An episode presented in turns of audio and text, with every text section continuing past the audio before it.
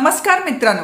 मी पल्लवी. तुम्हा सर्वांचं पुन्हा एकदा पल्लवीज गपशप कॉर्नर या आपल्या पॉडकास्ट चॅनलवर स्वागत करत आहे. मग सुरुवात करूया आजच्या गप्पांना. मित्रांनो अनेकदा एखादं काम करण्या अगोदरच ते काम कठीण आहे किंवा अशक्य आहे असे विचार आपल्या मनात येतात. किंवा बरेचदा दुसऱ्यांकडनं ते आपल्या मनावर बिंबवले जातात. ज्यामुळे आपण ते काम करण्याचा प्रयत्न देखील करत नाही. तर आज याच विषयाला धरून मी तुमच्यासोबत एक कथा शेअर करणार आहे जिचं नाव आहे दोरखंड रोग. मित्रांनो एकदा एक व्यक्ती रस्त्याने चालत चालला होता. तेव्हा त्याची नजर रस्त्याच्या कडेला दोरखंडांनी बांधलेल्या एका हत्तीवर गेली. विशाल अशा त्या प्राण्याला फक्त एका छोट्याशा व कमकुवत दोरखंडानी एका खांबाला बांधून ठेवलं होतं.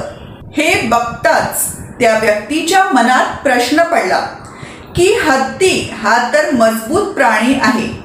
ज्याच्यात इतकी ताकद असते की तो झाडांच्या जड ओंडक्यांना जड वस्तूंना हलवू शकतो.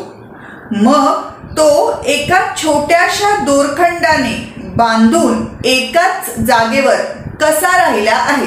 व तो हा दोरखंड तोडण्याचा प्रयत्न का करत नाही? आजूबाजूला एखादा पिंजराही नाही. म्हणजे त्या हत्तीचा मालक त्या हत्तीला तिथेच त्या छोट्याशा दोरखंडाने बांधून ठेवत असणार. शेवटी न राहता त्या व्यक्तीने हत्तीच्या मालकाला त्याच्या मनातले सर्व प्रश्न विचारले.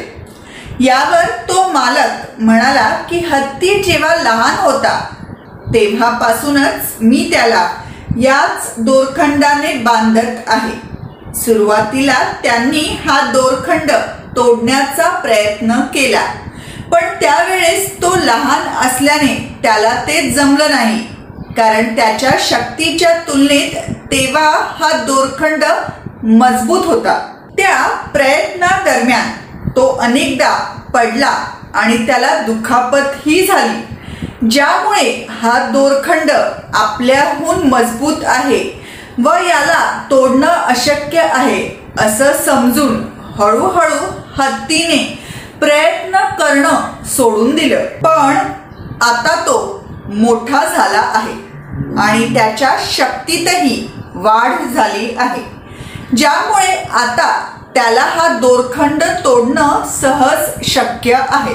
पण भूतकाळात मिळालेलं अपयश ज्यामुळे त्यांनी स्वतःशी केलेली समजूत या सर्व गोष्टींनी त्याच्या डोक्यात घर केलं आहे. ज्यामुळे शक्ती असून देखील हे काम अशक्य आहे असं समजत हत्ती हा दोरखंड तोडण्याचा प्रयत्न देखील करत नाही आहे. अशा तऱ्हेने मेंटल बिलीफ अर्थात आपल्या डोक्यात बनवलेल्या समजुतीमुळे हत्ती हा दोरखंड तोडण्यास असमर्थ ठरला.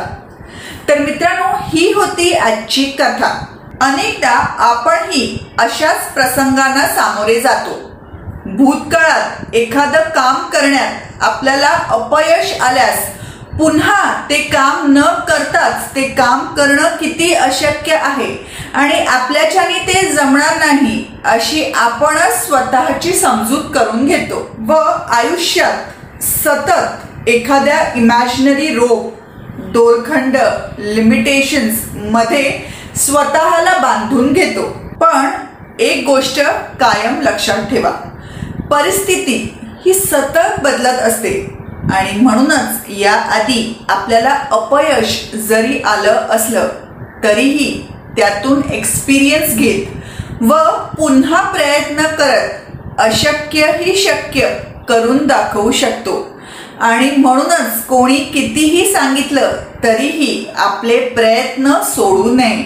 मित्रांनो आय कांट डू इट म्हणत एकाच जाग्यावर उभं राहण्यापेक्षा आय कॅन डू इट म्हणत व प्रयत्न करत हळूहळू पुढे सरकणं हे नेहमीच फायद्याचं असतं. कारण your attempt may fail but never fail to make an attempt तर मित्रांनो ही होती आजची कथा आणि आपल्या गप्पा. कशा वाटल्या मला कमेंट्स करून जरूर कळवा. आणि पल्लवीज गपशप कॉर्नर हे पॉडकास्ट चॅनल देखील फॉलो करा.